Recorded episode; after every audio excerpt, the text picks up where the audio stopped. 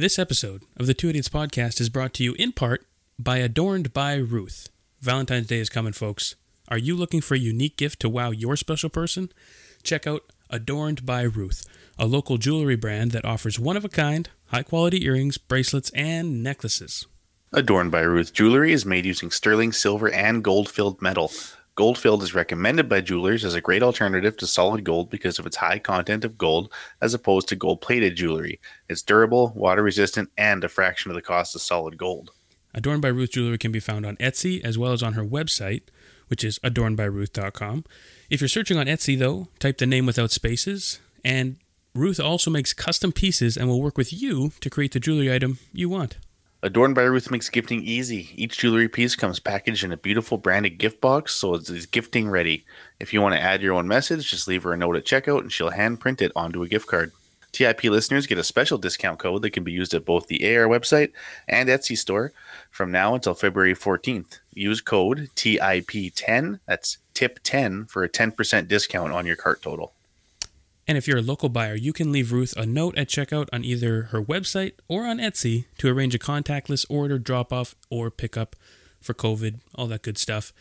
So definitely check out adornedbyruth.com and also her Etsy store, etsy.com slash ca slash shop slash adorned by Ruth. You can also find Ruth on Instagram, Facebook, and Pinterest. Boom. Check her out, folks.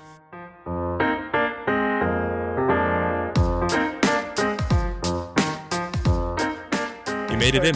Te- technical difficulties, but we made it. yeah, that's not uncommon. That's uh, par for the course. I mean, it's on brand with the podcast name, so. That's right. exactly. That's that's why we have it like that. We uh, keep expectations low. I love it. Awesome. Yeah, no, Okay. I um, there's something mess with my Google Meets too. Uh, my work always uses it, and I have to like, I can't join through a link. I need the actual code, but it's all good. Cool. Well, we made it. Nice to meet you guys. Yeah, Yep. you too. So I'm Reg. Obviously, I don't know if you can see the name. That's Randy. Hi. Reg and Randy, two R's, easy to remember. Yeah, a couple of R's. Yeah. Um, okay, cool. Hello, everyone. Welcome to another episode of the Two Days podcast. I'm Reg. I'm Randy. Whoops. Hold on, hold on, hold on. Might have to redo that. I forgot Oh, to record Reg the video. fucked up. You fucked up.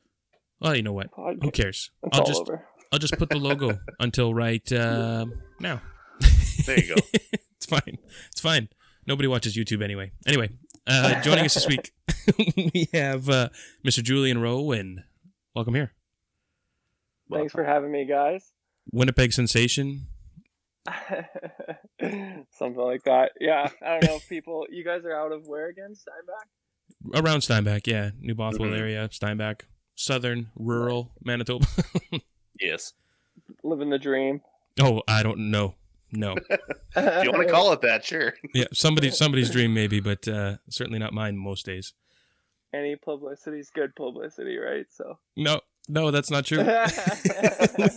well, we had a hugs over mask protest again yesterday in Steinbach. Um, so that is not good publicity. Bad, bad Oh, no. publicity. yeah, I, I think with the jokes I've made, I don't think I'm going to be able to buy any cars there anytime soon, which sucks. But Yeah, it won't be um, worth the trip just to get like stoned to death across the board. That's fair. I'm not sure if it was ever worth the trip, but it seems it's seemingly less No. and less last little bit. So I went to a private Christian uh, high school, and so most of them are Mennonite, and so I've already been to like a handful of Steinbach weddings. So you get the I- I've- gist. I've, made the Yeah. the trek out there before once or twice. That's great. For Um, a, you- a you know the deal out here, dry- yeah, wedding. Yeah, Married on a Sunday, no dancing. God yeah. love it. oh, we've definitely been to those. Yeah, you're in the you're in the church basement. The meal is just Faspa, so you just get you know cheese and luncheon Yeah. meats, and uh, you don't touch each other. Skip the dishes catered from Boston Pizza. Steinbach's excellent. That would be amazing. I that would That be would better be. than most of the Mennonite weddings I've been to. Yeah, that would actually probably be better for sure. oh, that's great. But some Um, pizza's a sin. Who knows? everything's a sin. it's all sinful. Um, Yeah. That's funny. Uh, how does uh, I didn't know that you went to uh, a private Christian school. Uh, Which one? And Yeah. uh, how did you end up I in the went profession you're to- in? yeah, I went to Linden Christian School actually. Um, since grade three, and I graduated. I could have gone to St. Paul's or Massey, but um, I had a really core group of friends there, so wasn't really wanting to make a jump. Like I'm still in touch with a lot of my high school buddies, which is pretty unique. I feel like I don't know after the first year or two, you kind of lose touch, but we've been able to remain really close brothers and The disciples. uh, it was good to kind of get a balance because I think if I got thrown into a public school, I'd be in jail or something like that. It was nice to kind of have some moral uh, compass instilled in me. And uh, I also played basketball. I was the starting point guard, so I knew I wasn't good enough to like go to St. Paul's and start. So I figured I'd just stay in like the lowest tier so I can actually maybe get like two or four points in a game. So it's very Big fish, small pond, baby. yeah, Yeah. exactly, exactly. I'm sure that's I'm sure that's what every Christian school loves to hear. That uh, yeah, we, we want our students to stay not for the theology, not for the, but just No. for the starting basketball.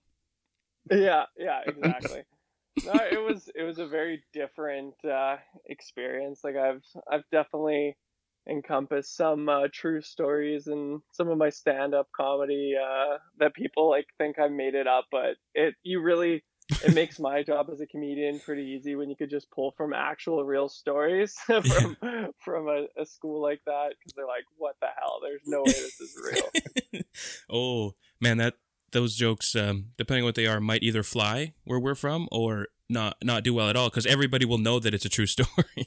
Oh yeah, yeah, yeah. Well, it's funny because apparently, like grad committees in the past have like wanted me to do comedy at their grad, and then all the teachers are like, "No, we are not letting that happen."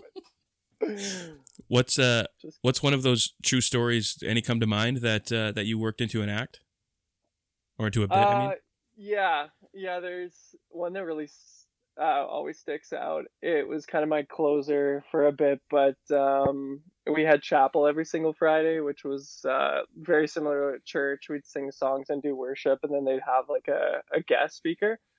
And one time, chapel started really like differently, where um, they're like, "Hey, we just because there's such a big sample size of you kids, we agreed to let this flower so- uh, company run the survey with you kids."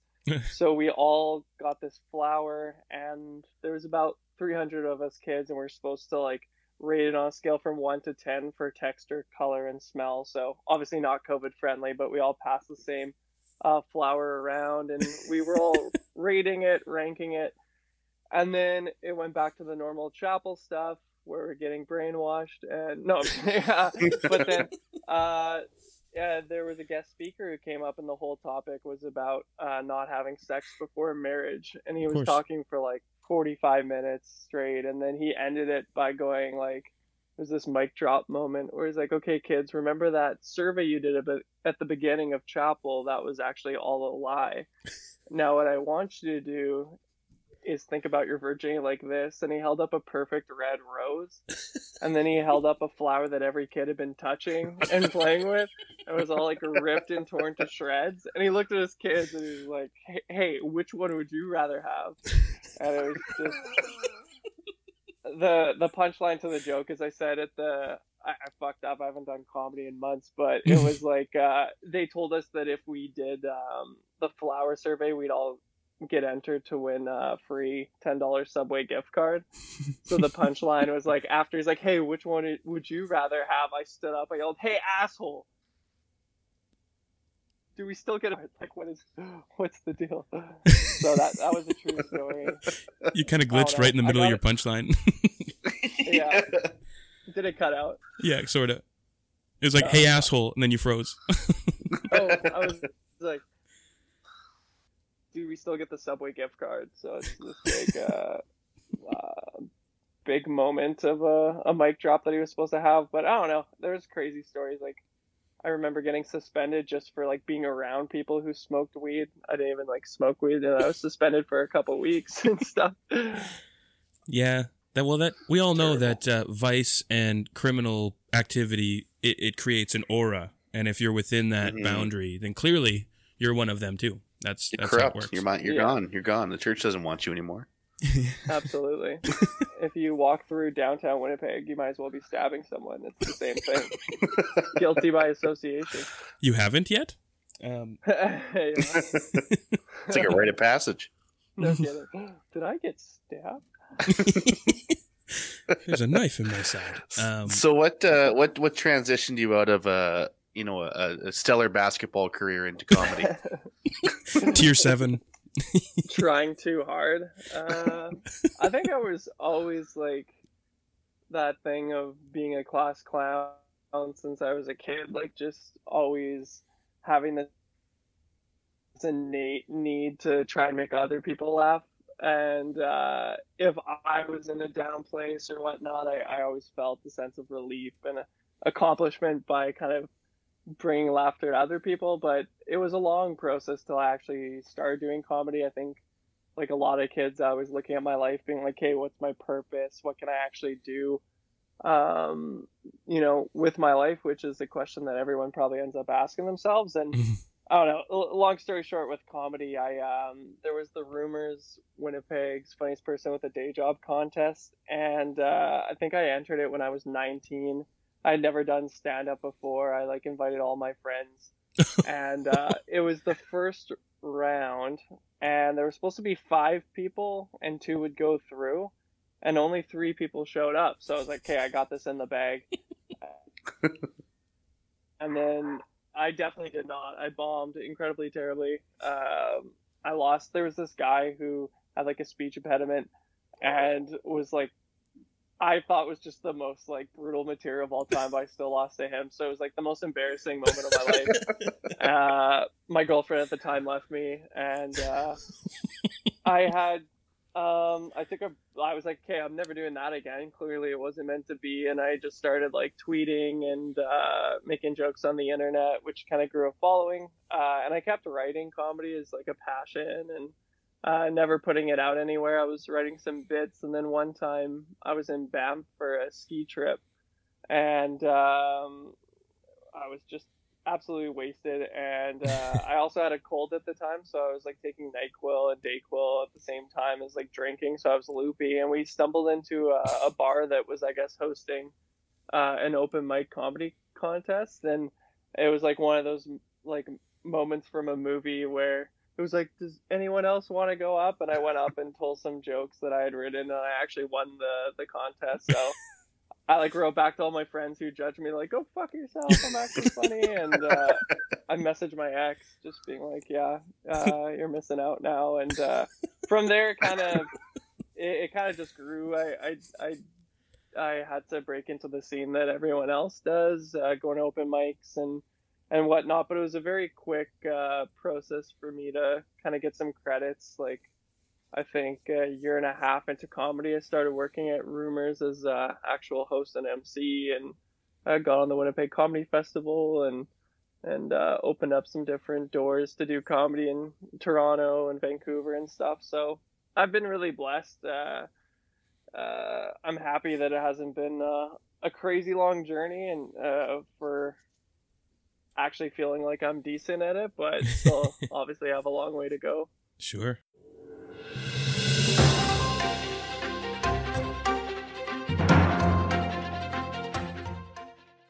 This episode of the Two Idiots podcast is brought to you in part by Manscaped. Are you ready for some football? Football. Biggest game of the year is upon us. Football, get some on February 7th in Tampa. And it's time to get your balls feeling super. Our partners at Manscaped are here to tell you to join the already 2 million men who trust Manscaped products for their below the waist grooming needs. Take Gronk's advice and shave your super balls. wow. definitely, definitely get uh, get get your Manscaped needs taken care of. Manscaped.com. Uh, we've all been there. Uh, you know, you know. It's it, for, honestly for the longest time I didn't really want to mess around down there too much with the with the ghetto clipper that I had. But since I got the Manscaped stuff, shit's a breeze. Don't hurt myself. It's easy cleanup. No problems. Oh, for sure. I mean, uh, you know, we- we've all we all want to be safe while we're down there. Mhm. So uh, the best thing you can do is get yourself a Manscaped Perfect Package 3.0. Use the best tools to reduce nicks and cuts before the best game, and choose the Manscaped Perfect Package 3.0. Included is the Lawnmower 3.0, which is simply the best hygiene tool for the modern man. Exactly. And that's because of their ceramic blade and skin safe, trademarked, technology. Your snags will be reduced. Don't settle for unnecessary roughness below the waist, fellas. Come on. It also has waterproof technology and has a 90 minute battery for the, you know, the really tough, the really tough going. You need uh, a little, little extra time. Jeez Christ, 90 minutes. This thing's going to last longer than a Super Bowl. Now, believe me when I tell you, this is the Super Bowl champion of ball trimmers, okay? Mhm. Like six time Lombardi winner here. Mhm. The Perfect Package 3.0 also comes with Crop Preserver and Crop Reviver. Crop Preserver is anti chafing ball deodorant to keep your nuts in the game all four quarters. And the Crop Reviver is a spray on toner for your balls. It's made with soothing aloe and witch hazel extract. Wow. Witch hazel extracts that will give your balls a boost in clutch time. Witch hazel. Man, doesn't that Witch sound like hazel. what, like just what you need? Yeah, witch hazel. You need it. You want it. Witch hazel, exactly. Now, Manscaped even threw in their shed travel bag to keep all your goodies stored comfortably. And speaking of comfort, the Manscaped anti chafing boxer briefs are also included and will bring your boxer game to the next level. I'm wearing them right now. They're great. Get them. Holla. Complete your top to bottom grooming game with the new refined cologne signature scent by Manscaped. With the same signature scent that's in all Manscaped formulas, this cologne is a perfect complement to the collection. It smells good. Do you want to smell good? Get it. Now it's a whole new balls game this Super Bowl. Get 20% off and free shipping with the code IDIOTS at manscaped.com. Your super balls will thank you. That's right. Definitely, uh, definitely head to manscaped.com. 20% off, free shipping with the code IDIOTS, I D I O T S. Manscaped.com, 20% off with free shipping. Use it, tackle your pubes, and win the Super Bowl in your pants with Manscaped. Like- Raise your own Lombardi trophy. oh. oh. That- yep. Manscaped. Check them out.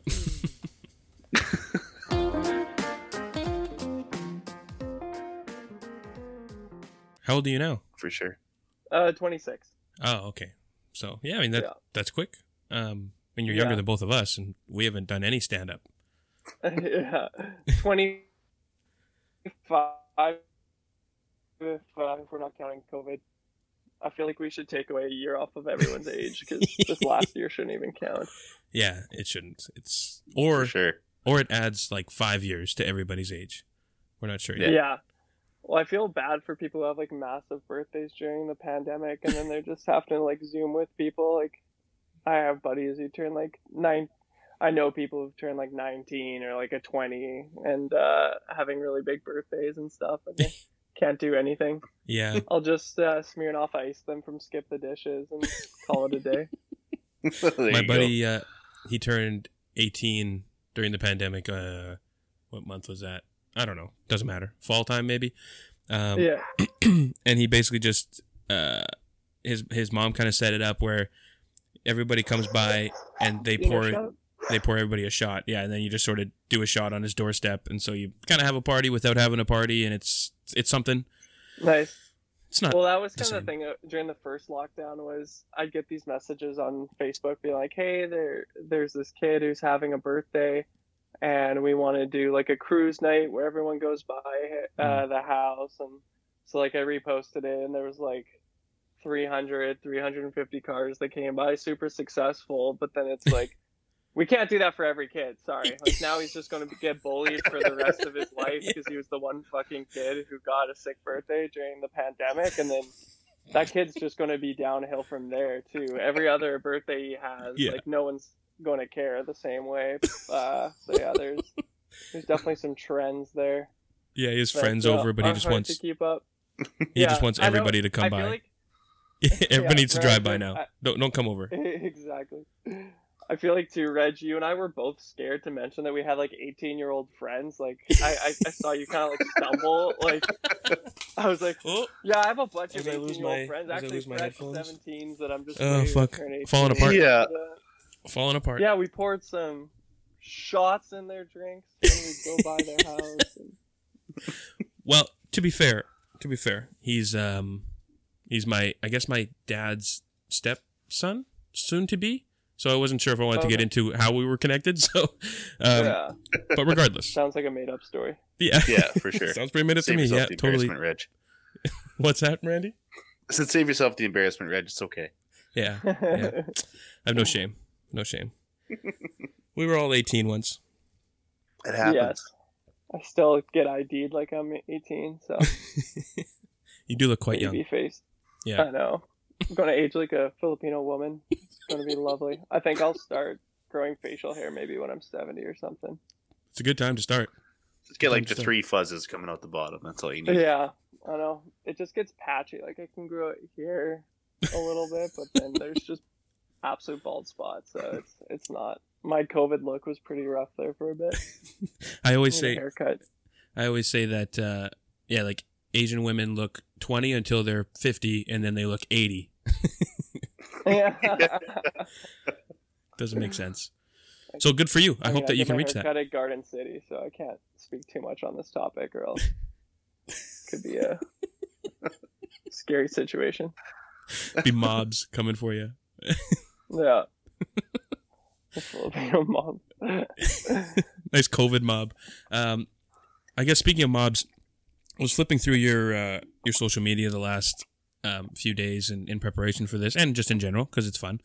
Um, but I saw you had taken uh, a kind of a break off Twitter, stuff like that. Um, maybe Yeah. maybe touch on that. Is that that's you're you're back now, or No, I've I've I deleted the app off my phone kind of in the summertime ish. It was like I don't know, all I've ever like done and got uh, recognition for was just making jokes no matter what was kind of happening and then uh, I guess just with the the lockdown and then when the uh, George Floyd murder took place it's Yeah. like I was trying to walk the tightrope of what to say and then also like I'm not this walking like meme that everyone thinks like I'm I'm I'd like to think I'm quite intellectual and I have a lot to give from uh um an ideology standpoint. I really hope that people kind of come together. I have a lot of uh different projects that I'm passionate about helping in the city and stuff. So I like to kind of give my take, but then if it's kind of like the boy who cried meme, or if you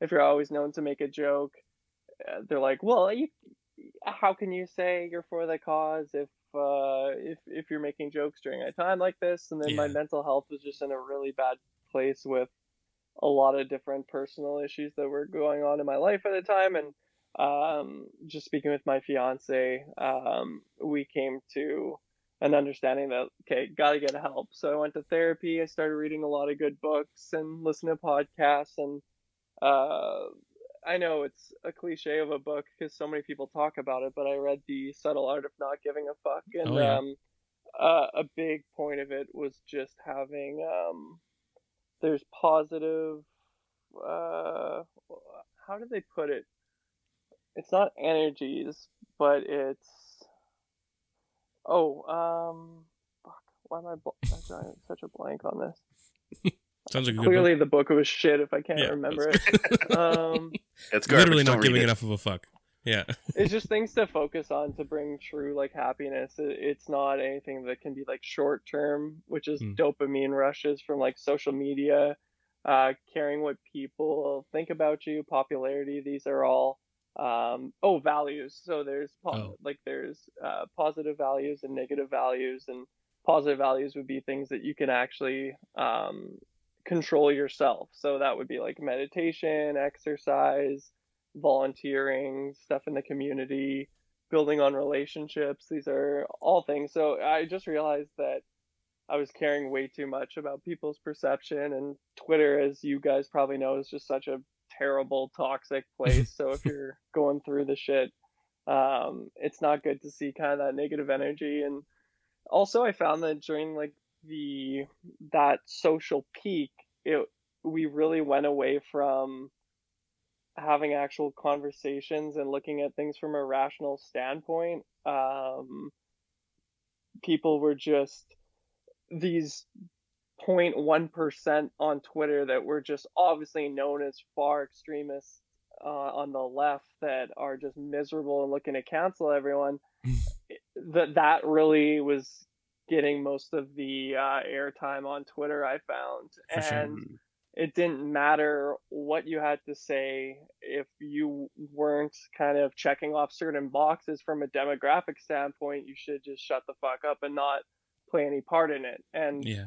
um, speaking with a lot of my uh, friends uh, like black indigenous whatever it's just those voices that were being so heavily uplifted definitely didn't uh, create or resemble the entirety uh, of the group. It was just one way of looking at the situation. So Yeah. definitely just caught a lot of heat for I don't know being a comedian this time, but I think it's kind of hypocritical when social injustice has been going on forever, right? yeah. Mhm.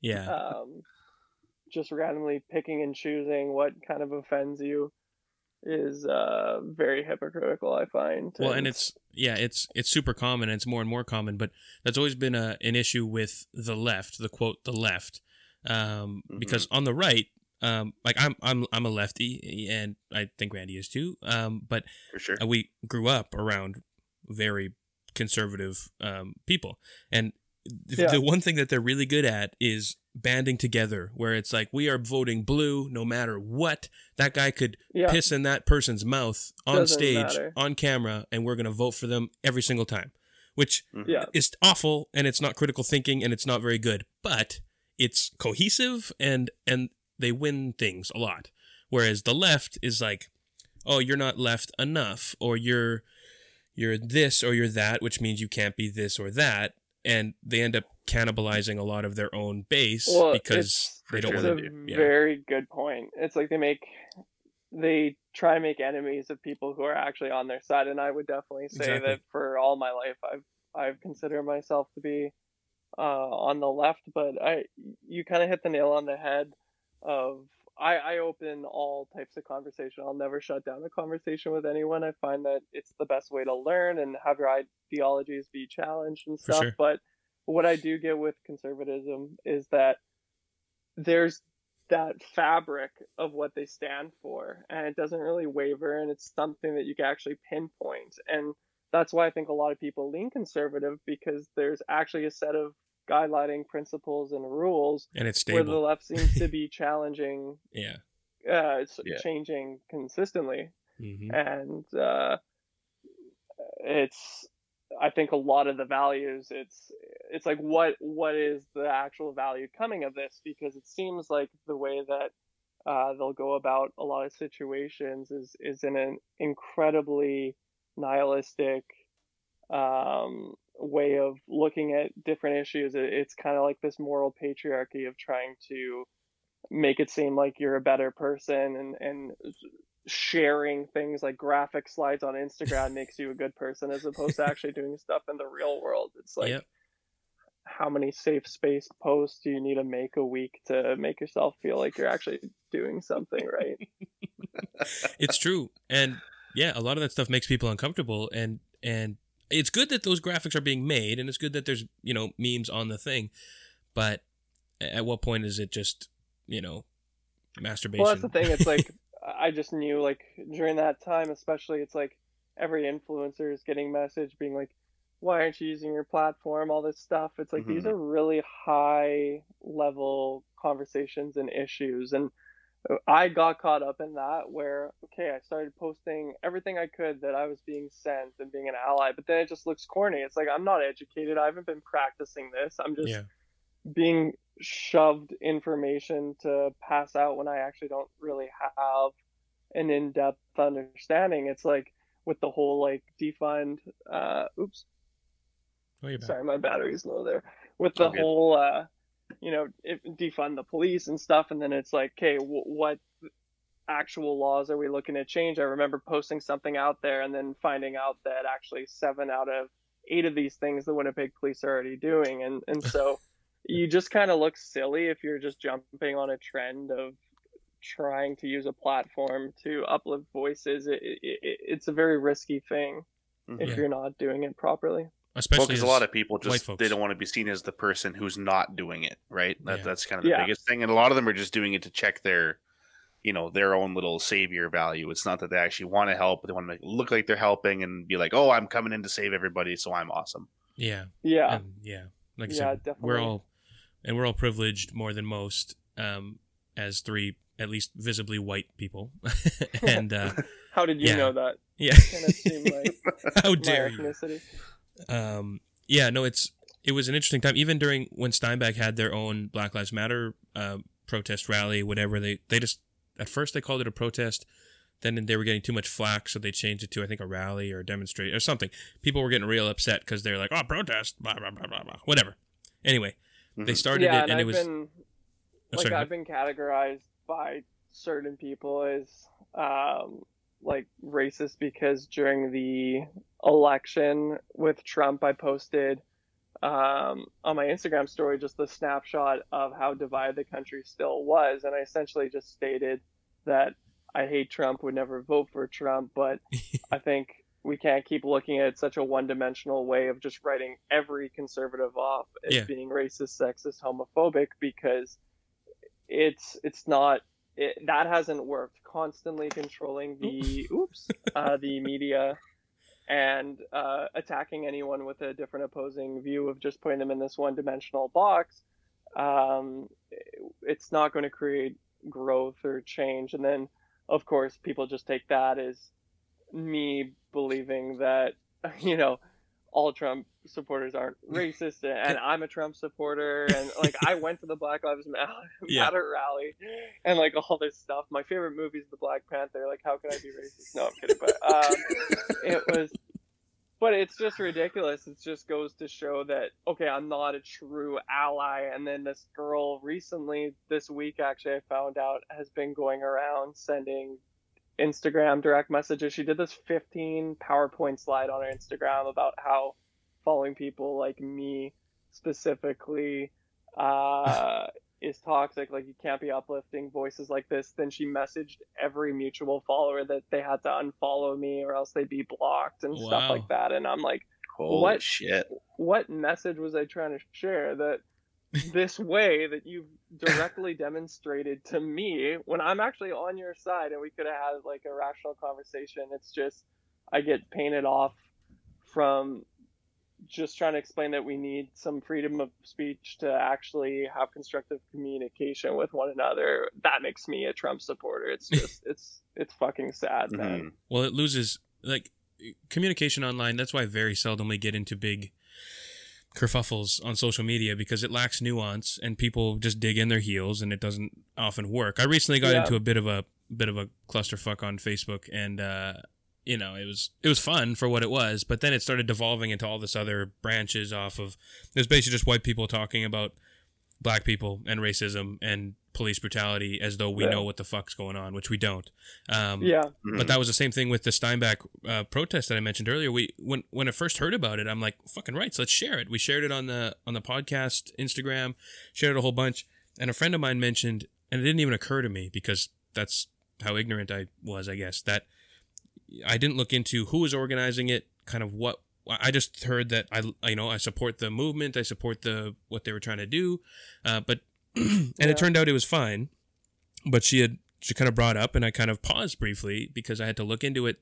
The that at least two or three of the organizers were just young white girls, right? And one of the main things with a Yeah. lot of the Black Lives Matter stuff, or even just social injustice, is we need to not be the voice. We can promote people of color's voices, but we shouldn't be the ones starting the chant, right? Like in Mhm. many Yeah. cases. And uh, so then if we found out that they had they were communicating with other people of color and, and one of their other organizers was um, also a person of color. So it it worked out. It was fine. But even at the protest, it made me very uncomfortable because a lot of the chanting was started by these like really young white kids that I know were doing it from a good place. And I'm like, okay, I, I get your enthusiasm and that's great. But like they were just full on yelling, like red in the face, like Black Lives Matter, what's his name? You know, all this stuff. And I'm like, Mhm. great. You know, I'm I'm very happy that you're involved. Um, but I did some reading beforehand, and it, one of the points was, you know, like be there and be visible and and be helpful. But it's not your place to be like Mhm. promote like Yeah. screaming it like that. It's it was weird. No, I definitely learned a lot during that that period and listening to uh, kind of the guidelines of how to be a proper ally. But Yeah. it, that is just kind of going back to the point of the uh, unorganization though because you'll talk to so many different people who have different perspectives on that right you shouldn't say anything you shouldn't have an opinion if you're white um, and then black people say no please use your voices i think the the black Mhm. square thing on instagram was the perfect example of that right it's Yeah. like show you're an ally solitude and it's like look at all these white people thinking that they're uh, ending racism by posting a black square for a day and It's then not going over? back to their We didn't- normal content right it's like i'm sorry what what can i do i could kill myself if that would just make fun. uh, which i've been told is actually the uh, solution i should probably do but Oh, uh, well, that's no. I- it's de- definitely to your point where it's like, I don't know. Bill Burr has a good bit about that, where it's like, I'm a male feminist. It's like, Yeah. well, unless if you're a woman, you can't actually understand. It's like it'd be no sillier if I was like, I'm a Black Panther with my, with my orange hair and Yeah. blue eyes, right? So, I don't. You're absolutely you're absolutely correct. Like um, people in our position, we can't speak on anything from uh, what uh, you know black people indigenous people are going through and we always have to be open and and uh, understanding of ways that we can help but it is definitely just very confusing when you get told five six different things and i find that so hard to be deemed as a decent human in, in today's society there's oh, there's always absolutely. places where people can uh, catch you slipping on something that you did in the past or whatnot. Start a podcast or be a comedian. Those are probably a couple of ways that, uh, Yeah, gonna. it's pretty, pretty much, our culture. Yeah. Luckily, nobody tells us anything, so we can say whatever we want. All want. idolize Joe Exactly. Rogan. yeah, White yeah. man's There's. Oprah Winfrey. he's definitely the hunter's Oprah Winfrey or something. For He's, sure he is. That's Yeah. uh I, I used to be a big Rogan fan, but it's I don't know. I'm kind of I kind of lost my taste for it, I think. And I'm not sure exactly why. I don't know. Yeah, I found it's it's changed a lot. I do like the atmosphere of his old one. Yeah. Um, I definitely have heard a lot about Spotify and what they've done with their content creators and and um, how they control people and how they've effed over certain people that I really liked before. So I was a little concerned about it in the first place, and yeah. You kind of already saw the rumblings that occurred when he did switch over to Spotify with the staff and For sure. I don't know. I, I've never thought he's like the funniest guy in the world, but I do love the conversations he's able Exactly. to pull out from his guests. He doesn't overstate his opinion. He's willing to have a conversation with anyone, and Most I of the time. I, I can definitely relate to that.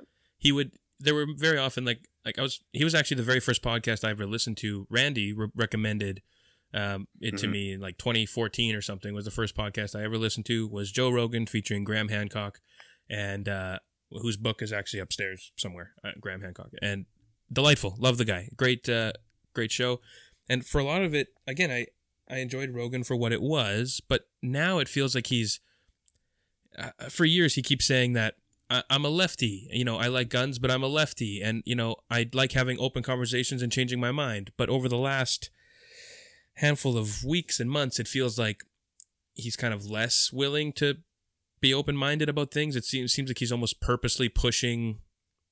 I don't know, pushing buttons The- or pushing. Yeah, I don't know.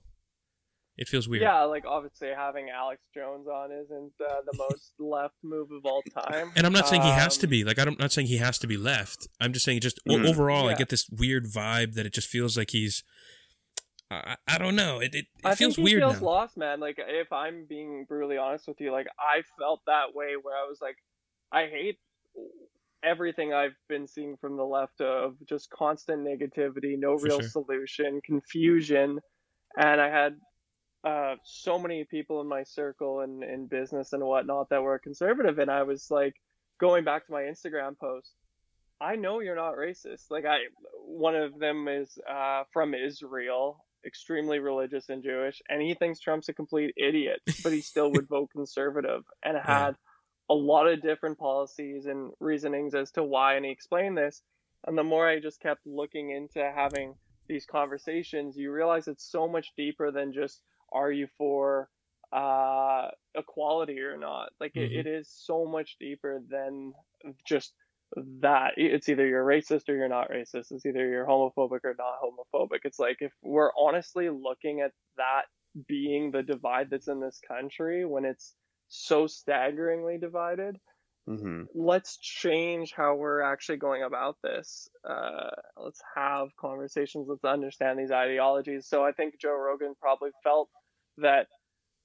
Okay, look at this uh, censoring freedom of speech. Look at how they're always wish-washing on different uh, standards of and moral exchanges, and that whole hierarchy of patting yourself on the back constantly and cancel culture. I think so many people are being pushed away from the left Mhm. because it's so hard to understand what the actual value structure is. Oh yeah, and the goalposts change all the time, which Yeah, is both uh, good and bad because as a progressive, you can't be properly progressing unless you're adjusting what you're striving for, right? So I get hmm on some level that's a good thing, but for people that are trying to pay attention and try and figure out what the fuck you're doing, like it's it, Yeah. it, it, it looks like it's just a jumbled it- mess. like that's that is like I I am speaking always to a core group of like black friends. Just we always have these conversations of, uh, like,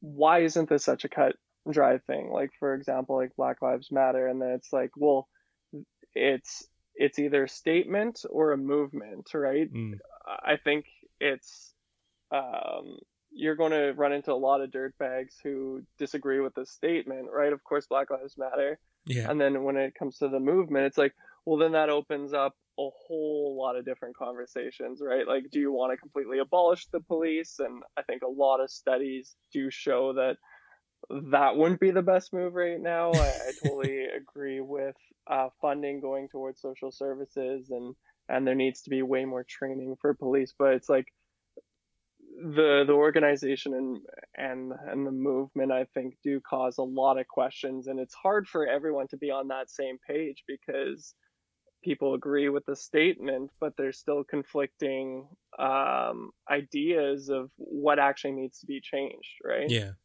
Oh, for sure. It's like we've forgotten that humans are, you know, complex creatures, and you know we all have like it's like like the left and the right they try to dumb everything down to the simplest of terms. You're this or you're that. If you're not with me, you're against me, and there's Yeah. no. We say it all the time. There's no gray area left, right? But like we're all, our brains are fucking crazy. Like we're, We're all a complex bunch of people.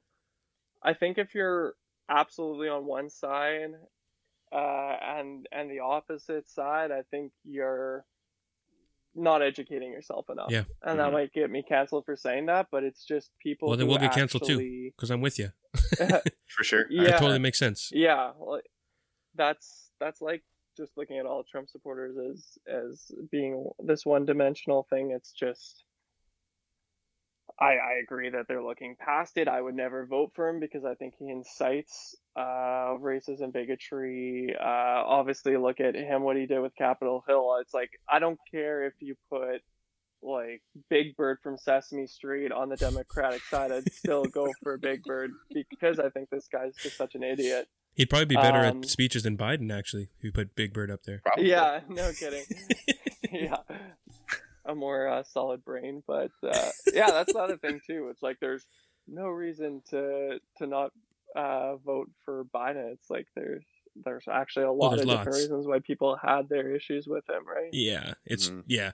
Uh, uh, what's another thing too? Like, and this is absolutely not anything we had planned on talking about, but this is fun. Um, speaking Yeah. uh, social issues and, and It's- politics with a comedian. I don't mind this over. Yeah, it's like, so how do you like writing jokes and, and stuff? So I'm, I'm always down to just have actual real conversations. Yeah, so. man. I think it's important. And uh, anyway, uh, what was I going to say? The fact that in the U.S. they have 350 million people, and their leaders are always 800 years old, and Always. And it's just where where's all the young people? Like you know, even in Canada, think what you want about Trudeau. The guy's young, he's vibrant, he's a bit of a knucklehead, but at least he's he's Great gonna hair, live though. for a while, right? Like, I don't I don't understand the the constant like. I, well, I guess I do understand it because in the U.S. And it's it always very comes down to like they're right? like they're just they're not experienced enough. They don't Yeah. have the life yeah. experience. I mean, Obama was No, like forty something, so it's Eh. sad, man. It's like uh, that's the thing when I'm having like these deep level conversations, it's like, well, educate yourself. And then it's like, hey, well, with what information, right? I feel like you can Yeah. believe literally whatever you want to believe because there's going to be the information out there to back whatever your ideologies are, exactly. right? Um, Mhm. so it's tough. You definitely need young voices to shake shake things up. I think we saw that with Greta Thunberg and, and the work she did, but then she gets crucified for being young. What does she know? And then people find holes in it. But Or AOC. I totally yeah. agree. If if you're just looking at old white people uh, being the in the house, it's like it, it's so far from the voice of the actual community and society. Yeah. I, th- I think you need some diversity and people Exactly. getting hired into positions who are actually uh, the most qualified is very important too. I, I- For I- sure. I think you know with the Trudeau example where it's like why was uh, why was it so important to have it half and half and then the response is just like well it's 2020 or whatever it's it's like okay well it's kind of doing a disservice to the people that you elected you should mention that these were the best candidates for the positions and stuff i, I think just having a fabric that looks good on paper Yeah. isn't always the, the best thing to do It in, is. in, in politics We're we're kind you of do on. need diversity for Yeah. sure but that that's diversity of age ethnicity and all that stuff too and right? experiences. Yeah, like it, it's I, again, this might be another thing that gets us canceled, but I'm always a bit hesitant to really lean into the ultra left progressive thought of we need to have 50-50 male female 50-50 white black 50-50 blah blah blah blah blah in these positions and again i want representation and i want people to have these positions but to actively force that it, it feels wrong. I mean uh, again it's what do i know right? And i think it's important. Maybe Yeah, we do need to make it a Mhm. bit It's tough unfair 'cause for a while like I wanna, but I, yeah, it's it, it's a very tough point because like I want to jump in and agree, but then I also totally get that it's just something that uh, you know, what is the solution then, right? Because Yeah. if we're just hiring based on actual uh, abilities, you see how that quickly goes down the wrong wrong path where it is typically someone is just hiring because of uh, you know intentional racism and Yeah. you see that in the NFL with head coaches and, Mhm. and stuff like that but yeah, Yeah, it's- it's it's a lot problematic. it's just a lot of uncertainty a lot of confusion a lot of sadness. I mean we see that with the lockdown constantly. It's like try try stating your opinion without getting 50 different messages from people regardless right? You're going Yeah. to get absolutely crucified. Oh yeah. And it's not even like with not obeying covid restrictions. It's it's it correct me if i'm wrong but it seems like this mentality not of oh god they're traveling. I hope i hope they're healthy. Oh god the people that that could spread to. No it's that we've been fucking locked down for months after months pissed off about it. So if we see anyone who's not abiding the same rules that we are i'm going to absolutely shit on them and make sure everyone thinks they're a bad person. Yeah I'm calling the snitch line right now. yeah. Yeah. Yeah it's like people getting like called out on christmas for like seeing different family members and stuff. It's like well if we were actually supposed to be locked down since the end of november and you haven't had commu- uh, contact with anyone if you saw your parents like i don't think like that's a judgment call on your family and yourself like I think if you go to Sobeys to get groceries, you have a much higher chance that, of contracting the virus than seeing your dad who's been like fucking locked up in a house for yeah two months, right, on Christmas. So for sure I don't know. It's just there's frustrations all around, and then Well, and, th- and then you have a premier who, you know, comes down and says, "Well, I'm not going to penalize my cabinet members for traveling somewhere," and then at the same conference, you give Manitoban shit for going out for Christmas. Like it's it, it doesn't make any sense. yeah yeah, and we're as a society too, we're always going to want to look at that, be like, well. Let me find that one example to explain why it's okay for me to travel, right? That's just the way that we always work. So, Mhm. It's a slippery i don't know uh, it's something that i try not to tackle and this is why maybe it's better to be a walking talking meme because as you just start speaking things out it's like that could get clipped and then yeah it's on your name forever but I Eh, don't know. I'll I'll always listen to kind of what the government has to say, but do I agree that everything they've done in the stages that they've rolled it out was 100% correct? I, I don't think anyone would agree with that. no, absolutely not. It's. I mean, yeah. It's, with with you as a comedian, I mean, like you say, you're a walking, talking meme, or that's what people perceive you as.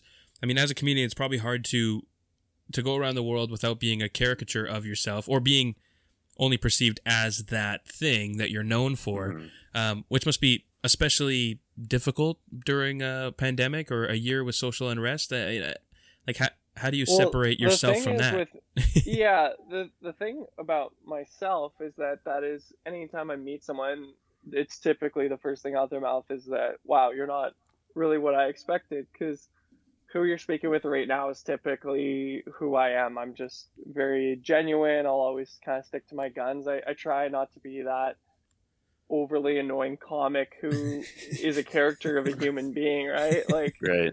um, I You don't have to be on all the time, right? Exactly. That would be yeah, awful. so, uh, like I have education and marketing. I, I have a good job in, in sales, and I'm working on a startup app, and I I volunteer on the board of mental health uh, for Inspire Community Outreach, and like there's oh, there's a lot of different facets, well, that's interesting. and so we had Angela Taylor Yeah. on as a gift, as a guest. yeah. Huh. Oh, sorry, who? We had Angela Taylor from Inspire Community Outreach. Oh Outreach. yeah, on. Angela's Mhm. a Huh. human angel. It's crazy. Anytime I talk to her, I'm just like, I feel like a piece of shit Yeah. just being in your presence. yeah, she was Uh, delightful. Yeah, no, she's she's fantastic. So, um, yeah, there's just a lot of different facets, and again, going back to kind of the good values. If I was this character, it would be just trying to feed into please people, um, and that's that's something that's very toxic. You can't really control that, right? So, um, turning it on and off, I'm I turn it on when I go on stage, and I I definitely would have to say that I'm not I'm definitely a version of myself when I do stand up, like a lot of confidence and and uh, you know just trying to be a little darker, pushing the envelope in, in certain cases. But uh, when I'm off stage, I'm typically just myself, and sometimes I'll be funny if I if I have enough drinks in me or in the right social setting. But I'm not always going to be trying to uh, start jokes uh, and shit like that. Well, that's kind of the thing. If you if you have to try to be funny, um, you're normally Yeah. not. Well, the best Absolutely. performers are always just when they're up there entertaining or doing whatever they're doing. It's just it's yourself turned up to like ten or eleven, right? yeah. Yeah, and trust me like at open mics and stuff where there's 30 comics and we're all having beers before a show. Everyone hates the guy who's like constantly running bits by you. Like you'll talk to certain comics where you don't even know who they are because every conversation starts with, "Okay, I had this thought the other day," and it's like, "Well, I was at Bulk Barn, and it's kind of crazy how like I'm like, oh my god, shut the fuck up." Like, Yeah, yeah. Hey, uh, yeah, just walk up to him. Like, hey, man, how's it going? So, uh, traffic, eh? yeah, there's a lot of those people. Can you watch my set and let me know how I did? I'm like, uh, look, man, I'm just as bad as you. We all have to go through it together. oh, that's great, Yeah. Randy. Uh, when are you gonna do an open mic? You gonna you gonna go up there one of these Oh days? Lord, never. I'll do my- do it. I know Do my two it. impressions and then go home. Yeah, God no. I feel like every podcaster has uh has in the back of their mind that they should do it. No, no, Not a No. chance. Not a hope Not hell. you guys. no. I can hide in my basement. Nobody can judge me here. I'm Except for my far wife. too anxious of a person to ever get up on a stage and start trying, attempting to crack jokes.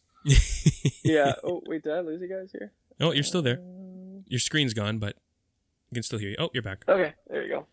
Um, Um, yeah, man, it's it's one of the most mentally draining hobbies or passions of all time. It's like the highest highs. Jesus Christ, I'm trying to charge my phone and it's just not fucking working. Okay, I'll unplug it. Um, yeah, it's like the highest highs, lowest lows. Like no matter what accomplishments, like you're only as good as your last set in your own Mhm. mind, and like yeah, it- you'll be on absolute cloud nine and that's what makes it so addicting and there's people in our scene that have been doing it for 11 12 years bomb maybe 95% of the time but they keep going back to it every week because of uh, that rush that they could potentially get of working on something and feeling that sort of uh, love and enjoyment that you're feeling back from the crowd off of something you say is very uh, very incredible and hard to describe unless if you felt it yourself. And then uh, there'll be nights where just a show that means nothing i crawl into bed and like just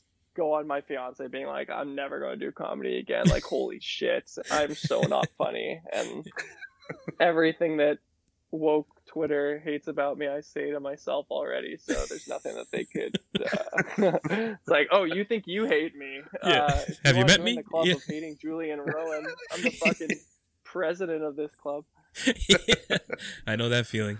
Uh, I, I, I've been hating me for years. yeah, Yeah, I know me better I than know. anyone. it's anything that yeah I've ever read about me is like, oh yeah, well you should have talked to me 12 years ago when I told myself that. Like, uh, I think you have to be pretty uh, pretty self-aware as, as a comic, and typically a lot of people are like dealing with their own issues, and it's just kind of their place to sort of escape. And Oh, for sure. uh, the hard thing about comedy is that the whole creative process is being tried and tested in front of a live audience. So it would be Mhm. that way if you were a musician. You could actually work on the craft in the comfort of your own home or an artist, and you could get your reps in. But you have to be completely vulnerable and open to the the crowd and in comedy, and that's kind of what makes it so scary and deflating, inflating. And, and the other thing too is like if you're if you're a bad musician, no one looks at you as that being a detriment to your character. It's like, oh, this guy just sucks at guitar. But if you go up and you suck at comedy, it's like, oh my god, this guy's the biggest loser. Like, yeah.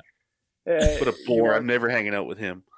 yeah, you kind of um, kind of wear your heart on your sleeve in in comedy, and uh, it's one of those things where the art kind of dictates who you are as a person, which uh, I would agree with, and and that's kind of the thing that I've gotten like flack on in the past is that these people think that they completely know me and know what I stand for just because I make a meme of Yeah. something during a troubling time. It's like you Right. never talk to me.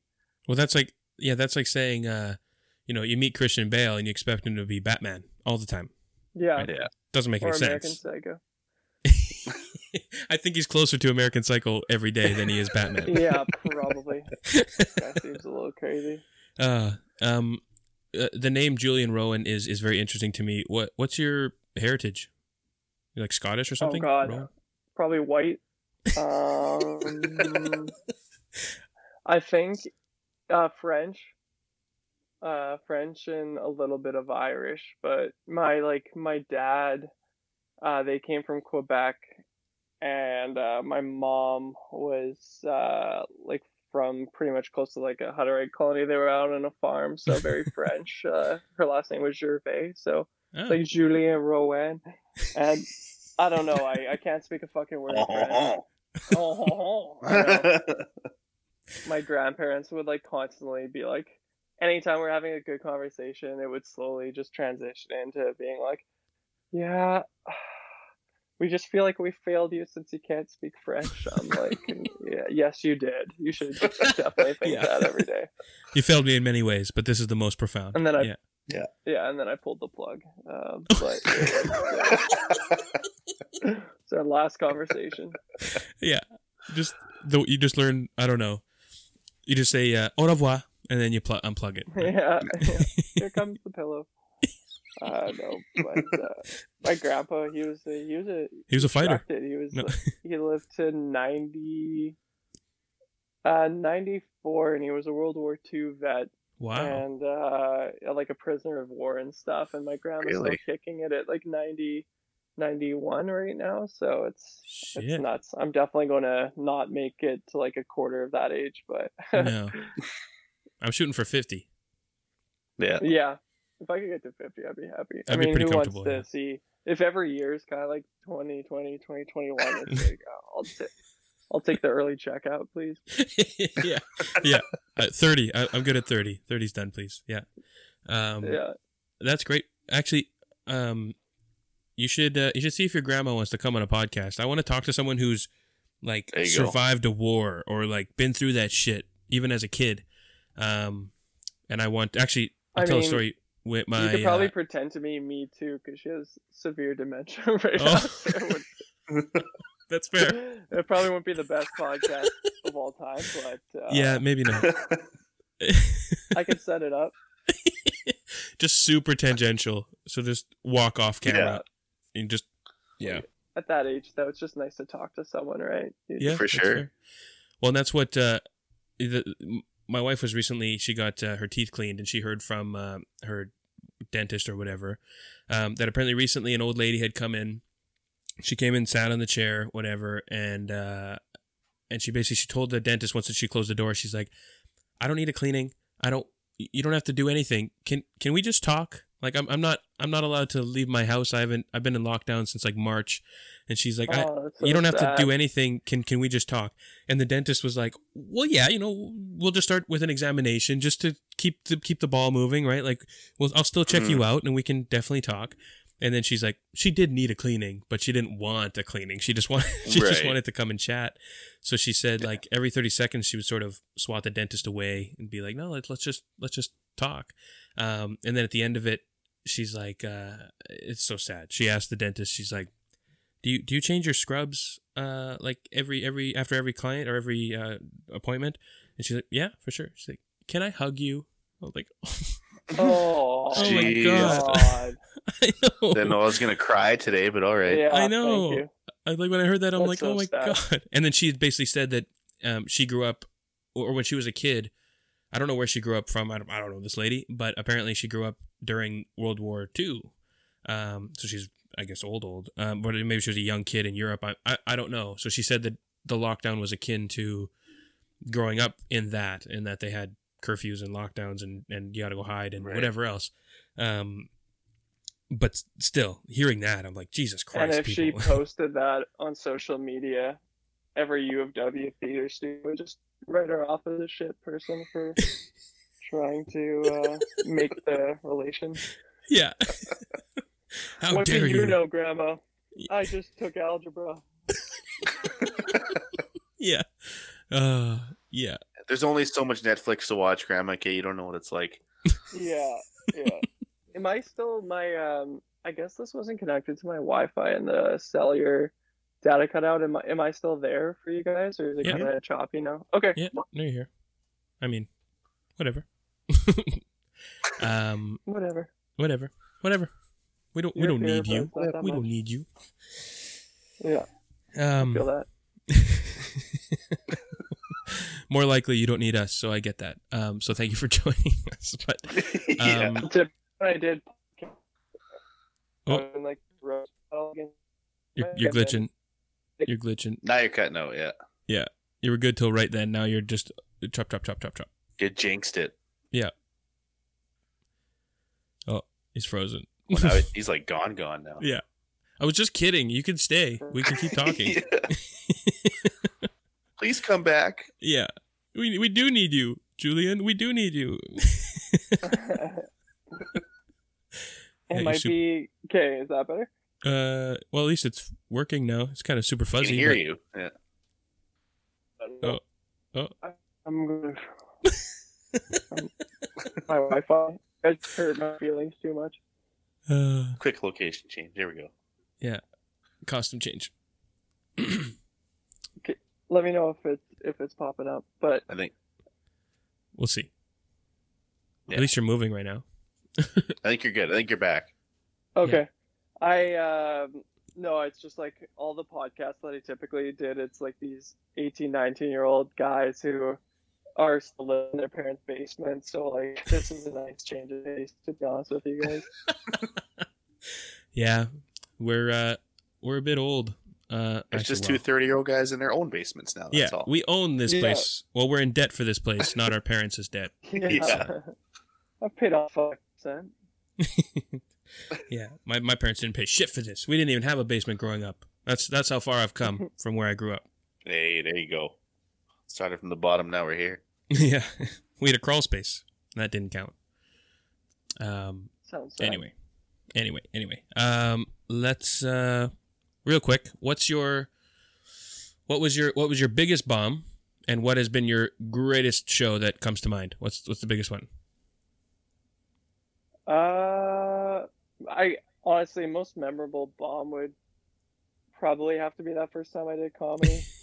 uh, that that feeling was awful. But then there's sometimes like open mics at the Cavern were pretty notoriously bad closer to the end, and we're going up to do a ten minute set, and there's just one lady in the whole crowd, and she's wearing a squid hat. Um, and she didn't laugh the whole time, so I had to do like ten minutes of comedy just in front of a crazy lady wearing a squid hat. Um, That's phenomenal. It might be the worst or best show uh, now that I think about it. But uh, and then I don't know. I've, I've had some pretty sweet shows. The the one that does stick out the most to me was first time ever doing comedy outside of Winnipeg. I was like stressing, like, okay, how am I going to compare?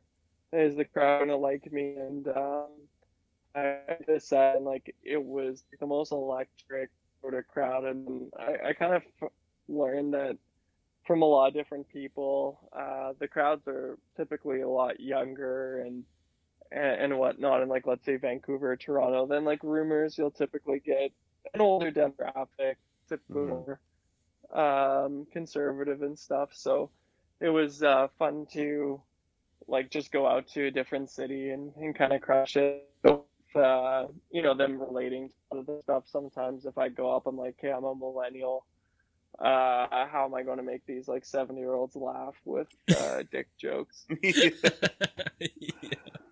What what would you say your style is? I I've only watched a few clips because I obviously I, I don't go to rumors that often, so unfortunately I haven't Mhm. seen you Yeah. perform. But what what's your style? That's a unique question. I should have an answer to it. Um, The answer can be you don't have a style. That's that's fine too. You don't have to be like penciled into a certain thing. Yeah, like it's not storytelling. Um, I like I'd say like observational and relating things to uh, how ridiculous it could be. Is typically where I'll go with it, and I don't like having a lot of fat on my jokes. It'll typically be like that Rose story is like my longest kind of joke. Like typically it'll be set up for then the punchline and then a topper. And so I like to like have a lot of reps on my jokes and have it be Mhm. very fast paced. So even if I do a five minute set at an open mic, there's like a lot of material in there. Um, I like to definitely shy away any topic. I do think that you can make anything be funny, but at the same time, I understand a lot of stuff is going to sound crazy if I come from a point of looking um, a white 18 year old lesbian talking about different uh, social issues. and stuff like that. I understand what I look like. I give too much adult perspective, but oh, just have fun. And I, I find that uh, the longer you do it, the more um, you kind of get used to what makes it work and and kind of plug away at it. I found that when I actually deleted my Twitter, it was uh, really helpful because instead of just thinking of those quick little comments or captions got in life, I more so about what could be an actual bit and and You're, something you're you kind of glitching a little bit there, Definitely. Julian. Sorry, what? You were kind of glitching there a little bit. hmm Uh, I could move up, but uh, did you guys? Do you typically go for over an hour or so? Oh, we can we can shut her down right away. Um, hmm we ju- I just wanted to quickly do um, I don't know if you have time, but we we we sometimes do a little rapid fire kind of uh jokey jokes, not even jokes, just rapid fire questions. Then we answer first thing comes off your head, which is always fun to do with comedians. Yeah, absolutely. Okay, let me move upstairs. Um, just give me a sec, okay? sure. No worries. Do you guys edit the clips or anything like that? Well, if I have to. Okay. Take- I was planning on just jerking for a quick five. That's fair. Randy masturbates throughout every episode all the time. yeah, it's just it's part of the process. You ever see my you see my shoulder just doing this? Yeah. People on YouTube, no audio, you never catch it, but video for sure. You just got to mute the mic and you can do whatever you want. Yeah, it's like it's like an Easter egg for people. Just Well, it's the best part. It's the best part about Zoom is I'm my dick's actually hanging out from underneath. You can't see. What's that called again? When you're uh, Okay, it should be better here. when your dick's just poking out of your shirt when you're just wearing a shirt and nothing else. There's a term for that. Is it just shirt cocking? Sounds like I don't fun Friday night. Shirt cocking, maybe, yeah. I don't remember. Okay, that's better. Turtling. Out of my dungeon, turtling. I think we can start the trend. yeah, who's to say we haven't already? Let's uh Yeah, hashtag turtling. Turtling should really take off. I'll just walk around For sure. Superstore with my dick out. Yeah, no, it's just it's just called turtling. Don't worry about Yeah, it. Yeah, it's fine. Don't worry about it. Just put a little mask on it. It's a new trend. It's on TikTok. You'll find out soon. yeah. Yeah. Christ. All right. We'll quickly do a few. Um. Uh. Yeah. So we'll each we'll each answer. I haven't. Randy doesn't know any of these questions yet. Um. Because I just make them up. Okay. Um. All right. You don't have to try. Nobody has to try and be funny. Just answer whatever whatever comes to mind. Um. No Right. pressure. No. No pressure. Metallica or ACDC? We'll start with Julian, yeah. Metallica. Hmm. Simply because of the Guitar Hero songs that are instilled in my brain. I can just see the colors for one go across my head. Yeah, yeah. Uh, Metallica for me too. Likewise, ACDC is is fine for brainless listening, but uh, for actual good music, Metallica. Um, favorite board Kids in my school weren't allowed to wear ACDC shirts. Fun. I, fact. I don't think we were either. No. Yeah, No. probably not. in Antichrist, Devil's Child. Duh. Um. Oh, did Julian freeze again? Yeah, it looks like. Oh, he- oh, no. Oh, oh, we're back. oh, you're back. You're back. Okay. I have very manic expressions. The video is going to be really interesting. Just, just Julia's Like face. Just hypothetic. all right. Randy, favorite board game? Favorite board game? Oh, I do love Monopoly. Oh, what a weirdo! I think you're a psychopath. Uh, I think if I had to I pick love- one, I think if I had to pick one, probably Game of Life because it's easy, quick. Fair. Oh, you just have it all figured out, don't you? That's right. Um, Life is my board game, man. Um, I got. Uh, I love playing uh, Scrabble's like classic. I think playing with my grandma. Uh, not when she had dementia. I was going to say you win really I'm easy now, don't you? ass, Um, Step it up, come on. she keeps uh, saying the word over and over again. Um, and yeah, I I love Yahtzee. I don't know if that counts as a board game. Sure, that's a good choice. Uh, For my sure, fiance yeah. and I are very into it. I'm a big over the board games at sex night, pretty much. Right, babe? You kind of glitched, so I don't know what you said, but I think there was a sex joke in there. Something about sex. No, I said, yeah, my fiance and I, we just play a lot of board games, so it's pretty much our sex night. Uh, Well, there you go. gotta do what you gotta do. Um, that's fair. Mine uh, might be a cop out. I'm gonna say chess right now and Axis and Allies. Otherwise, um, okay. If you could punch anyone in the world, Julian, without repercussions, who would you punch? DJ Blitz. Um,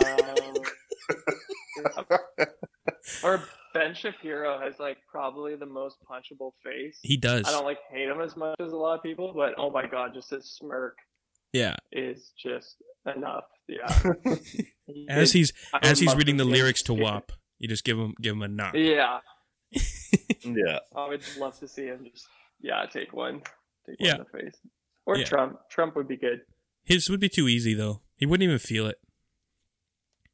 You'd have just like toner on your knuckles. be like just ate an entire Cheetos or Doritos bag. Yeah, it's like punching a powder puff. Um, Randy, uh, who would you punch? Who would I punch? Oh, good lord. Um, First name comes to your mind. I would, I would punch Bruce Willis. Oh, he'd kick ass. No repercussions. Yeah, you may Just, as well. just because I feel like he'd be a dick, so I'm just gonna punch him. I am a I would neat not fuck guy. with Bruce Willis. Oh, Bruce Willis. Um, first that came to my mind was was also Trump, even though it, it'd probably be less satisfying than it's worth. So I don't know. Yeah. Um, this one's a bit dated, but uh, go to Christmas music. What do you what do you listen to during Christmas? Oh man, I blast like I have the Sonos speaker uh, all throughout my house, and during Christmas, like I'm very festive, and I throw on all I want Christmas is you at like full volume. so you play what? Uh, All I Want for Christmas Is You by Mariah Carey, always a classic. Good I- man. First that shit, and like you can really, you can actually like dab to it. It, it, it you can dance like any new trend coming along. You can yeah, a little bit of this action stuff. Um, While you're turtling. uh, slept on Christmas track would be "Don't Shoot Me, Santa Claus" by The Killers. I love. Is I don't know if I've ever heard a it. sleeper pick for me. Mm. Oh Nice. man, It's a good choice. it's a good one. Randy, go to Christmas music. Uh, I don't really have any go-to. Trans Siberian Orchestra is kind of what I throw on if we're like decorating the tree or the home or the Home Alone soundtrack. Oh, that's a banger. That's good. Yeah. hmm For me, oh, it's Charlie Brown soundtrack too. That's what I grew up on. mine is Boney M Christmas all year. Everything else can die. It's all Boney M for me. Which one? Um, There you go. The Boney M Christmas album. Uh, okay, maybe I gotta check that out. You might be too young. I don't know. It's just what my dad played every Christmas that I can remember, and that's what I play. Or maybe some Pentatonix, Michael Bublé, you know, the usual. But uh, Yeah, yeah. Boney M is is uh, Anything bangers. but uh, Over by John Lennon is me like so What? depressed anytime that comes on. I, I missed the song title again. You you glitched while you were talking. Perfect. Anytime I have a, a joke, it just cuts out perfectly. Always. it's like that John Lennon song just makes you want to cry. he did it again. Like war is over. oh my god. Whatever. I've actually just been saying racial slurs and Yeah. it cuts out perfect. Christ. Okay. Well, uh, we'll, we'll rattle through these real quick. Um, first celebrity crush, Julian. Go. Oh man. Uh Megan Fox or yeah, Megan Fox in Transformers and then Lights. The singer Lights for some reason. Even though she was like brutally anorexic and stuff, uh, everyone in high school was like loved her. That's fair. Randy, first celebrity crush, Uh, Xena. Lights is an underrated. Lights is an underrated pick. Good call. What did you say, Reg? I said Xena. Xena? No, it was Kirsten Dunst in the first Spider-Man. Ooh, that Ooh, nipply scene in the that's a good second. Spider-Man is where boys became men. Yeah, that revved uh, that that revved twelve-year-old Randy's engine real good. Yeah. Your pillows were never felt the same. Just oysters for days over my sheets. Oh know? my god. Oh my god. Well, this went from fairly PG to rated R real quick. Um, mine was, if I'm being honest, probably uh, Daisy Duke, but Susan that's Boyle. boring. So my real one is Emma Watson because I've loved her forever. So, Nice. yep, since I was 11. Hermione just did something, eh? Mm-hmm. She grabbed that wand. Yeah, felt your own wand. Wingardium Leviosa. That's what it was. Yep. Uh, that's, oh. Yeah. Dirty, dirty Harry Potter jokes. That's what this podcast is for. Um, Yeah. Favorite boy band? Julian. Ooh, fuck. I'm not. You know what? I'm going to say One Direction, even though I hate them as a group, but they all independently have gone on to do incredible stuff. For I love, sure. I love Harry Styles. Yep. I love Zayn. I like uh, Niall. I think there's the one guy that everyone doesn't care about, which I can relate to. The Ringo Starr. Liam. I think he's done anything, but I think they're my favorite boy band because of what they've uh, accomplished outside of it. the sum of all their parts. Yeah. Um, Yeah. Randy, favorite boy band. Yeah. Favorite boy Well, that is- band. Oh, go ahead. Uh, Backstreet Boys, hands down. And I'd just pull Justin Timberlake out of NSYNC if I had to pick one from them. It's fair. Yeah. Yeah. I'm a big JT guy. That makes sense. Everybody is a big JT fan. Come on. Um, I heard a story that when he was at the White House, he asked Obama if he could um, play basketball on the court, and uh, he took a couple of three, uh, fuck, couple of free throws, and then he asked if he could take the ball home, and they said no. So not everybody is big on Justin Timberlake, but anyway, uh, for me, it's NSYNC. Uh, growing up, I legit, embarrassingly enough, I'm going to throw this out into the ether, and I can get crucified for it. I actually drew fan art to NSYNC as a younger as a younger boy. Sent it in. Didn't hear back. I did not know that. Wow. I haven't told anybody that. Wow. Nobody knows that. Um, Is that like the scene in uh, Super Bad where you draw dicks? Yeah, it wasn't even faces. It was just five dicks, and I sent it into Yeah. NSYNC. Yeah. Anyway, okay, a couple more here. Uh, that one's boring. Homer Simpson or Peter Griffin? Peter Griffin for sure. Hmm, I know Randy's answer. diehard, uh, family Pretty Guy sure. probably corrupt me the most. That's fair.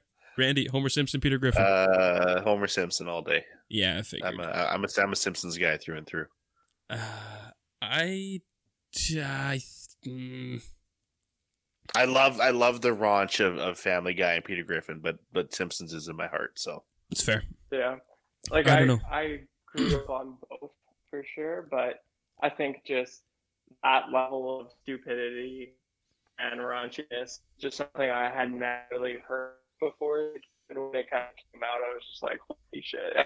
I Mm-hmm. think that comes back to like comedy doing. It's like, it's so many examples and metaphors and just like quick little things. It's just what I was like, this is the funniest shit I've ever seen. yeah, just the, the vomit falling out of Seth MacFarlane's mouth. Um, yeah. South Park or Rick and Morty? Oh, I love Rick and Morty, but I gotta go South Park. Likewise, South Park.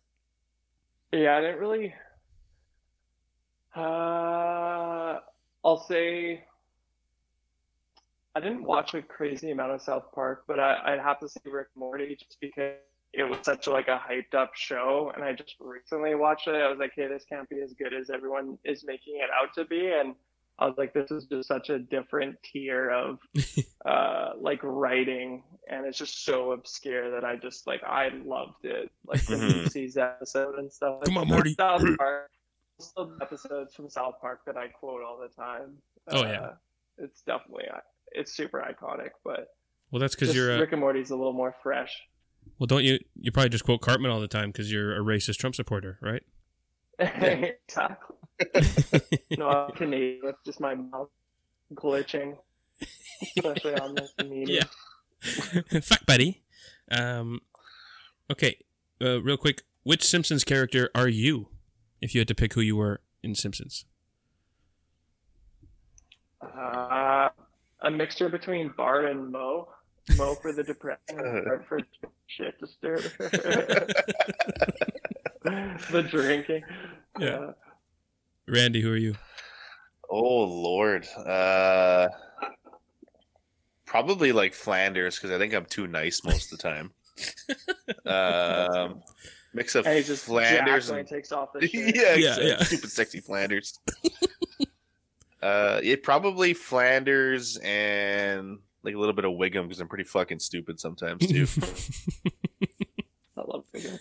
That's fair. Uh, Sex life is Willie For sure. yeah. He's got the Grease me up, woman.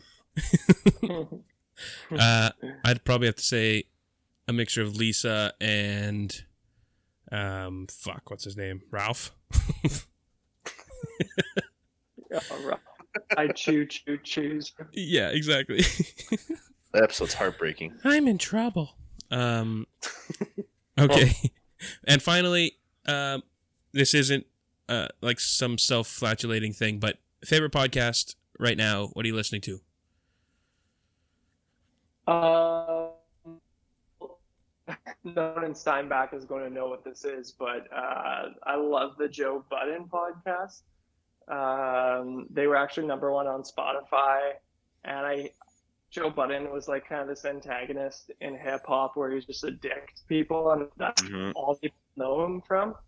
Hmm. Uh, but then when you actually listen to him, it's him and his three best friends, and uh, the camaraderie and uh, compatibility just on the podcast. They're so funny. They talk about all things trending. But then uh, Bill Burr's Monday morning podcast, I recall just like being glued to that, and I think that's the most impressive one because he doesn't have guests on it. It's Yeah. literally just him rambling. Right. And even when he did the advertisements, like I don't skip it because he's just so fucking funny when he goes through it. But For a lady. Um, yeah, for a lady, all right, Randy. very scary. yeah, it's the best. Randy, yours is probably a wrestling one, if I had to guess. Uh, it's wrestling adjacent. Mhm. Um, it's Oral Sessions uh, with Renee Paquette is her name. She was a former announcer. She's from Canada. She's actually started her career on the score, Okay. um, doing uh, like wrestling reviews and stuff for them. So it's she's recently left uh, WWE. She was working there, so now she's actually able to do her own thing and not really have to worry about because she's like super Canadian, like very raunchy humor. Um, so it's Yeah. nice to see her be able to just go unfiltered now. So that would be my current favorite. Cool. Yeah, that's awesome. The score was uh, legendary for sure. Cool, cool, cool, cool, cool. Um, mine are just the boring ones. You know, Radio Lab, Game Scoop, um, Uncovered from CBC is really good. But uh, Wait, And of course- Randy, do you remember the red rocket on the score? You The kind of Red remind me of him. He oh, he was the best. Like he, uh, I don't know his actual name, but that was his nickname. I That's don't what we know if I do now. I have, I'll have to. Uh, I'll do a quick Google in here. that's what we Yeah, call do dog penises. So that's funny that Randy reminds you of that. yeah. I resemble those too. yeah, that checks out. He's just like a lovable ginger. I can't say I remember now. Shit, no, I have to. Uh, Oh boy, I'll have to do some looking around. Randy's yeah, falling apart. happened to him? I haven't of him since he uh since the score left. But anyway, anyway, all right, cool. just my ADD brain. Nothing wrong with that. Nothing wrong with that. Let's uh let's get the fuck out of here. We've we've stolen too much of your afternoon. Uh, it's just about ho- uh, football time for you. So Yeah, That's- no, this was awesome, guys. Super nice to meet you, and uh, hopefully once uh, the lockdown's up and whatnot, come to a show and have some beers together. That'd be awesome. For Totally sure, down. 100%. love me some comedy. Okay, All right, buddy. Thanks take for joining care, us. guys. Cheers, Julie. good Have a one, buddy. great weekend. Yeah, you too. Okay. Okay. Um, th- again, that that did not go exactly as I had anticipated. Um, but No, that's the beauty of the Two Idiots podcast, folks. We don't, we can't be kept in a box. We do what we want. it went it went sideways in the best of ways. Indeed, indeed. Touched on a lot of important things. Um, funny guy. Definitely check out. Oh, I forgot to even ask him to plug it, but go to Julian Rowan on Instagram and Twitter and all that jazz.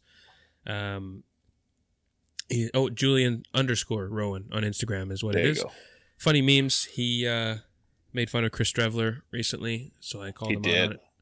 Um, but definitely check him out. Funny guy. And uh, and once COVID decides to fuck off, then um, hopefully we can see him live. For sure, that'd be nice. That would be nice. That would be nice, Randy, if we could see anything live. You know, It would be a missing interaction and uh, and uh, people in general, yeah. which is something that I wouldn't usually say because I'm like super socially anxious and like an introvert by heart. But yeah, yeah. It's it's been a weird time. Hopefully, over the next week or two, um, things go mostly back to normal. But we will. We'll see. So we shall. while you're on Instagram looking at Julian Rowan and listening to his, you know, or listen, checking out his funny memes, listening to his stand-up clips, uh, maybe sending him shitty DMs because you don't like how he talks. Uh, As you heard in this episode, all he is is a meme guy. So Yeah, that's all he does. That's all he's worth. Um, but while you're there, look up the Two Idiots on social media as well. We are at Two Idiots Podcast on Instagram. Search for the Two Idiots Podcast on Facebook or Two Idiots Show on Twitter. On YouTube, we're also there, Two Idiots Podcast.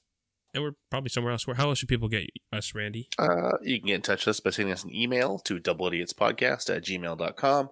Send us your thoughts, you know, what you would like about the show, what you don't like. If you have some guest suggestions, um, throw them our way. Dick pics, of course, I may not talk about them if they're too beautiful, just like Shane Sims, um, because they just, they, they Peg hit City Beard core. Oil. Yeah. And uh, yeah, pick up some beard oil from Peg City Beard Company. Uh, just shout him out real quick. Um, again, soon to be sex shop. um, and you can also find us at patreon.com slash two idiots podcast where you can th- throw some shekels at us if you so like the show and want to help us uh, keep creating and and upgrading your listening and viewing experiences it would be much appreciated we start as low as three dollars a month uh, go check it out and uh, if you want to sign up we'd very much appreciate it Yep, there are tiers for everyone. So three bucks a month. Let's be real. You're not going to notice whether it's there or not. So, but we will. So send us that. But there's also higher tiers. So at the seven dollar tier and higher, you are a member of our Idiot Hall of Fame. Hall of Fame. Do, do, do. Yep, that's that's how you can get there. So basically, our current wonderful people that are in the Idiot Hall of Fame are as follows. Let's, let's alternate, Randy. I'll do the first, you do the next, if you have it up. Okay, see, Red Chad be totally unprepared for this, so All right, I'll just read them out then. Speak. Never mind. I'll do it. I'll do it. I'll do it. All right. Oh, no, so I, our Idiot Hall of. Fame. I got him. We'll alternate. Okay. Okay. So Mitchell Buckers. Buckers. What a man. What, What a, a what, a, man. what a strapping lad. Now you're a man. We also have Brian Moore, Woo woo. Followed by Mr. Drew McDonald. followed by Kayla Lundberg on behalf of herself and Jordan Peters. And my surrogate mother and Randy's actual mother, Danny Dewick, is also in the Idiot Hall of Fame. So you could be too. Hey. Yeah. So uh, all the different tiers get different perks, different benefits, different bonuses, uh, bonus content, merch draws. You know, we take you out. Ability, Um, you know, you have the ability to to uh, you know ask, suggest topics for the show that we may do Patreon exclusive episodes on. Exactly. So if you want a bit more of us, or if you just want to help us out, go to patreon.com slash two idiots podcast and support us. But we understand. We don't have to. Times are tough for a lot of people. And uh, but so if you do, we appreciate every dollar that you give to us. Um, and uh, we're going to use it towards building something better for you. For you. We're going to we're going to we're gonna we're gonna bring you in. We're gonna hug you when it's socially acceptable to do so, While turtling. and uh and, and just keep upgrading your experience. Yeah. Yeah. Um awesome folks. Well, thank you for listening. Hope you enjoyed. Definitely check out Julian Rowan on on all the all the platforms. We apologize for the glitchiness. Um can't be helped. It's the way of the world. It happens. Yep. So hopefully there was enough there for you to uh to enjoy. So, yeah. Thank you for listening, folks. Enjoy your day, week, year, month, and uh be kind. Be kind, rewind, something all the time. Yeah. All right, folks. Peace out. Bye.